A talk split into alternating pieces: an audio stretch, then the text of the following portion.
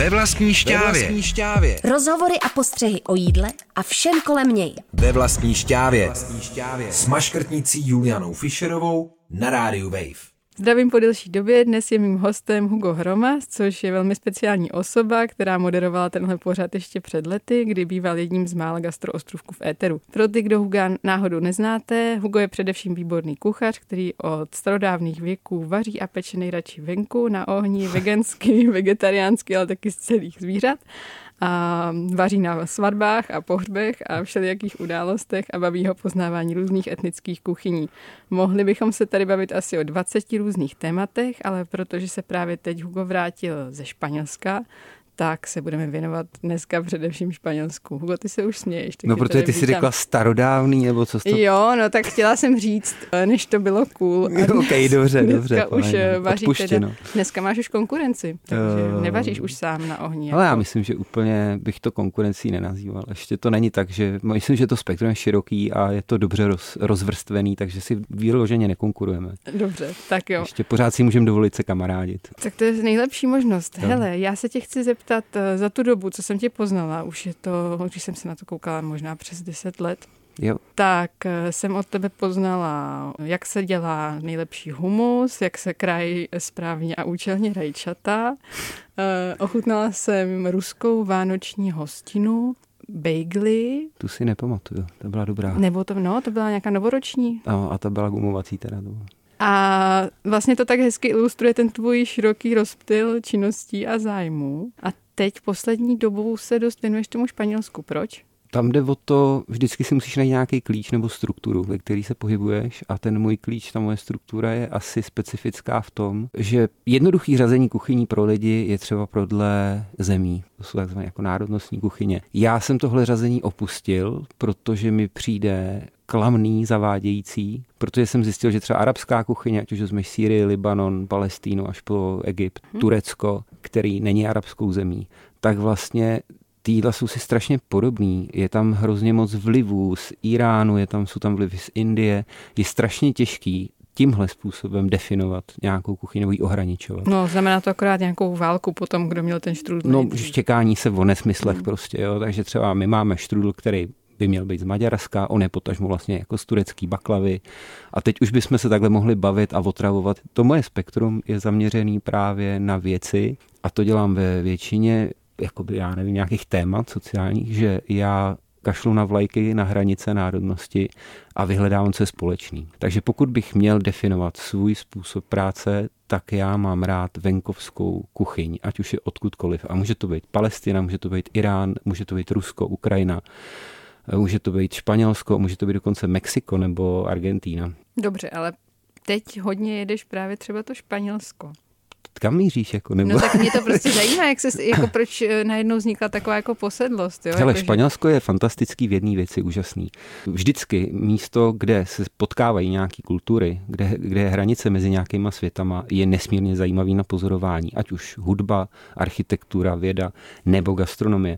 A Španělsko takovouhle, eh, já tomu říkám horký hranice, ty hranice mezi kulturama, takovouhle zemí je. Eh, podobně jako Balkán nebo Střední východ, tak Španělsko má hranici se Severní Afrikou, to je jedna věc. A druhá věc, přesto velký, obrovský, přes ten oceán, má hranici s Novým světem.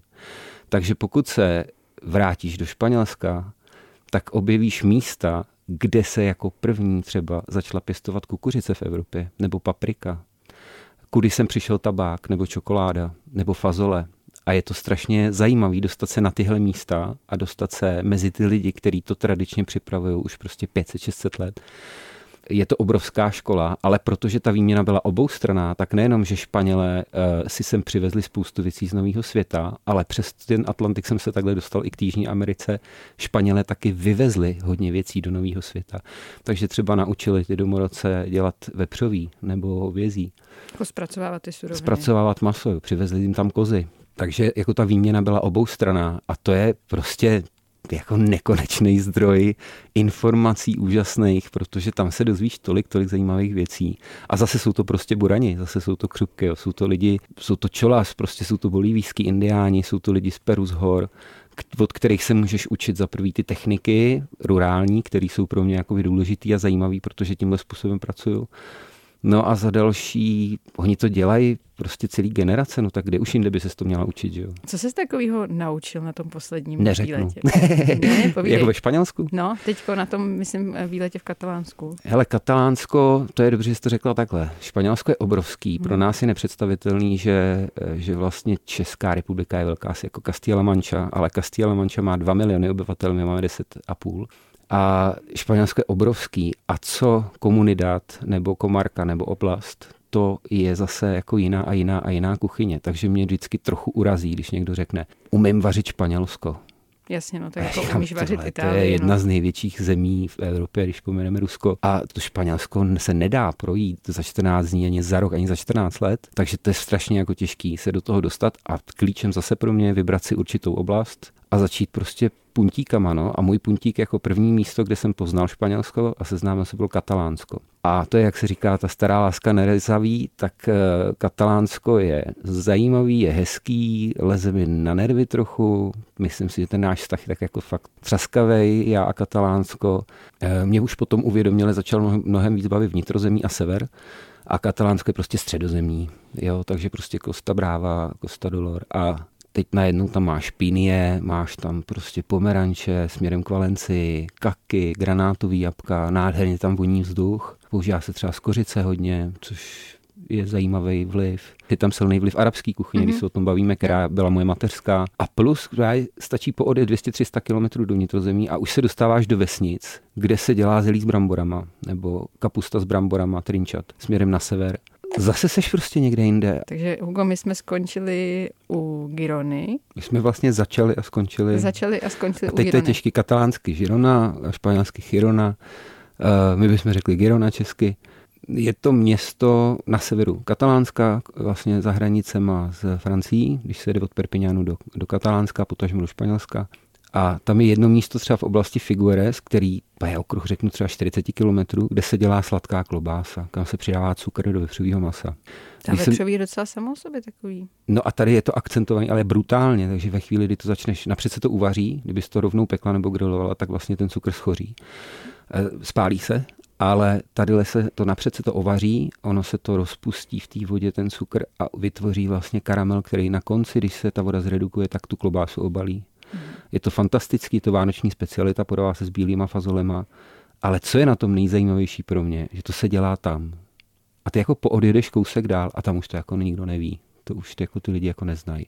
A tak jsem podobně já jel do Vals, v, právě v oblasti Tarragona, kde zase se dělá obrovský, pro mě obrovský festival, tak když ho navštíví 40 tisíc lidí, tak to nejmalý. Jako navštívil si festival spálený cibule. abych tak, to, teda to, to je řekla point. rovnou. Přesně tak. Hugo navštívil eh, pro mě úplně neuvěřitelnou právě záležitost, prostě festival věnovaný jarní cibulce. Ano, Já jsem z začátku úplně nechápala, jestli zní to je to, banálně. jestli to je to, co vidím, protože ty si prostě postoval ty storíčka, tam byla cibule Cibule. a cibule a tady máme hezký svazek cibule a já jsem si říkala, tyjo, o tom se musíme pobavit, protože On se zbláznil. jako dobře jsou tady nějaký jako dny, dýní nebo tak, ale to se nedá ne, to se srovnat. vůbec nedá srovnat. Vůbec. Takže Absolutně. proč, prosím, existuje na světě festival jarní cibulky? Hele, já už jsem se sám sobě musel smát, protože jsem se slyšel, jak to říkám. A říkal jsem, hej kámo, nelečíš rakovinu, jako ku... buď v klidu, no, uklidni zní se. to trošku jako kůra z Jo, to začne jako, tak. ty furt cibule, cibule. Proč, proč, jako co je na tom tak fantastického? Pro mě byla fantastická v tom, že používá techniku Escalivada, kterou já používám katalánskou, pálí se zelenina, tak mě to jakoby zajímalo ta příprava samotná, tím to začalo. Pak jsem zjistil díky restauraci Casamoro na Exmouth Market, že existuje celý festival věnovaný jenom tomuhle produktu, tý kalčot, kalsot, té cibule a to mě zarazilo.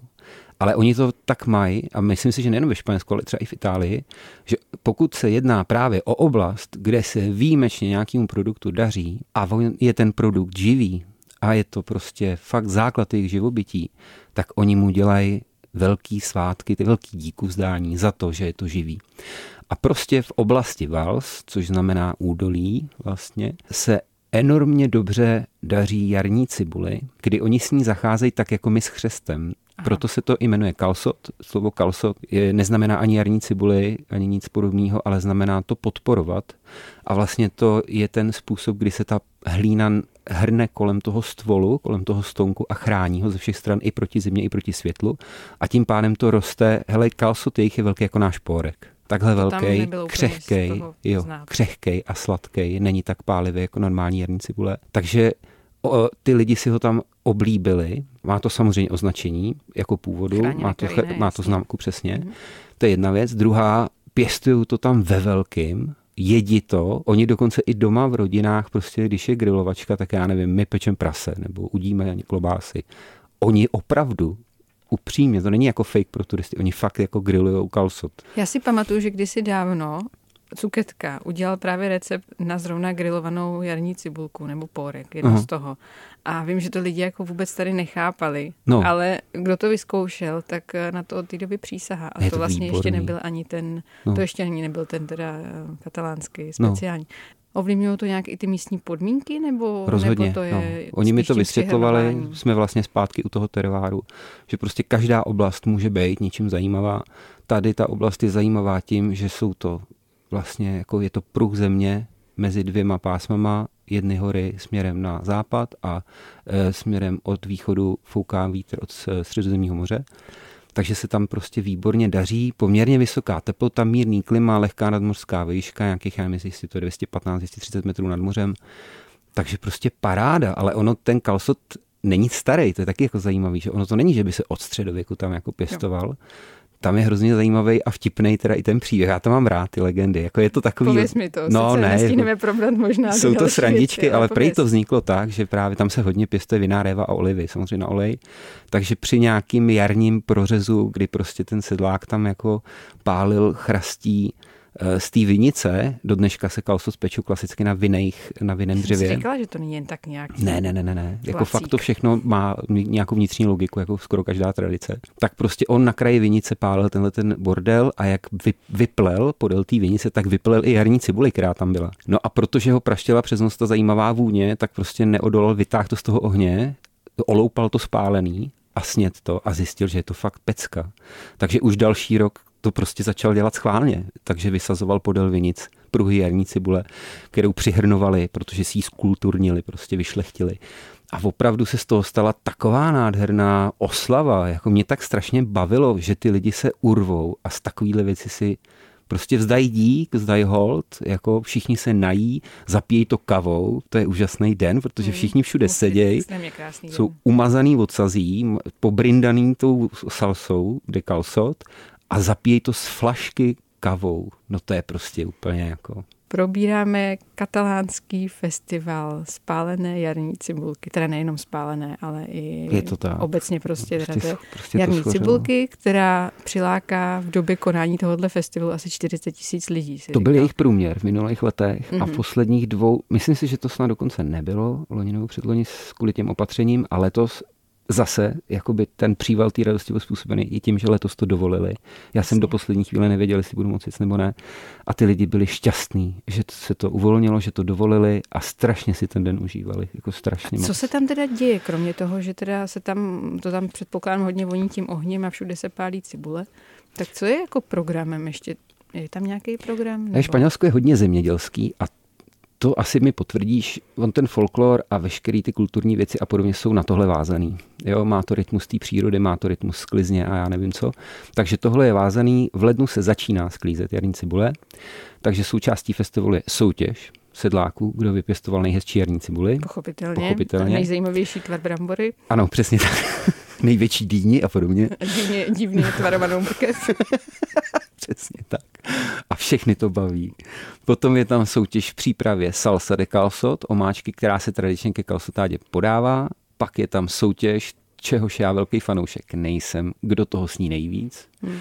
To je, myslím, jako dobrý způsob, jak si to zprotivit, to jídlo na zbytek roku. No ale vlastně v lednu, mě fascinovalo, proč v lednu. A ono je to poslední víkend v lednu proto, že v tím dnem začíná sklizeň, která trvá až do dubna a celou tu dobu ta cibule dorůstá a sklízí se a prodává a je to hlavní zdroj příjmů Vals a okolí.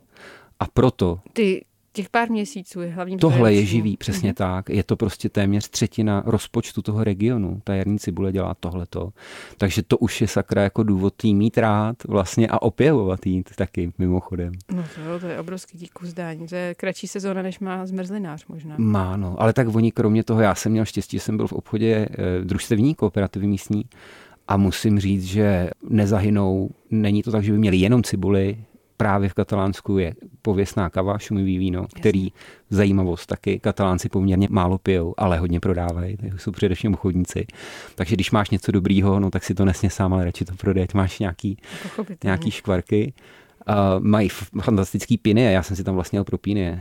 Ty iberský se nedají sehnat tady u nás, jsem se vozí jenom Čína, to se nedá A pak použít. ta keramika, ty chlebový pece. A chlebový pece, ale ty byly ze Zamory, ty byly z Castilla León. Nicméně Katalánsko je prostě krásný úrodný kraj, kde nahoře máš Pyreneje, horský masivy, pláž středozemní a potom to vnitrozemí a tam si můžeš, jako máš z čeho vybírat, je to políbený kraj.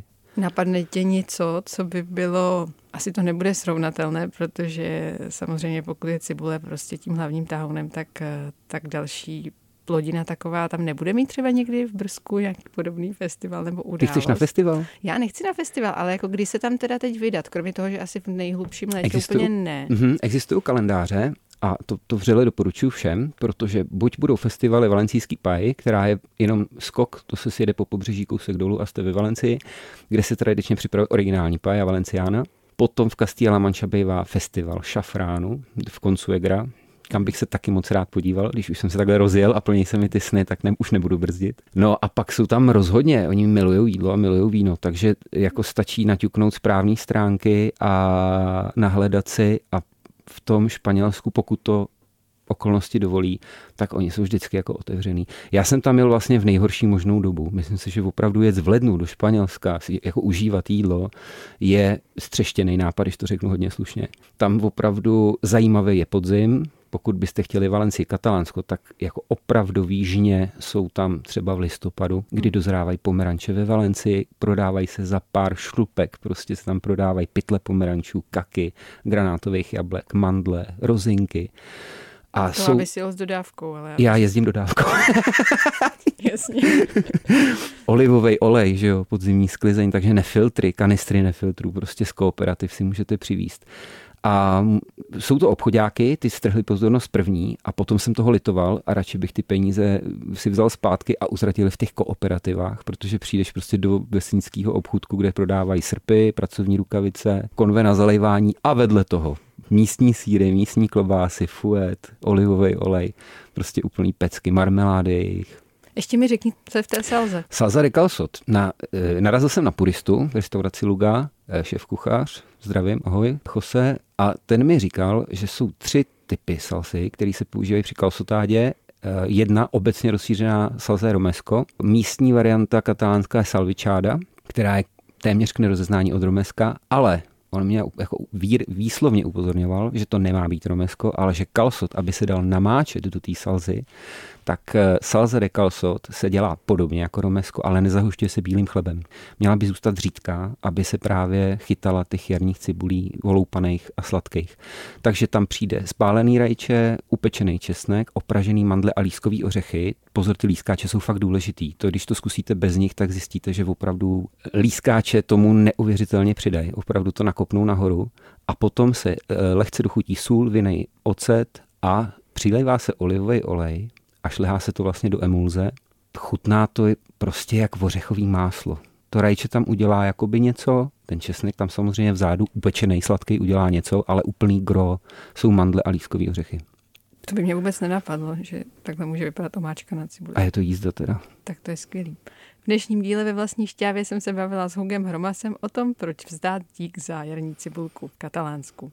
Celý díl si můžete taky poslechnout na stránkách Rádia Wave nebo stáhnout v aplikaci Můj rozhlas CZ. Ve vlastní šťávě. To jsou rozhovory a postřehy o jídle a všem kolem něj. Ve vlastní šťávě. Ve vlastní šťávě. Přihlas se k odběru podcastu na wave.cz lomeno podcasty a poslouchej šťávu kdykoliv a kdekoliv. U plotny i ve špajzu.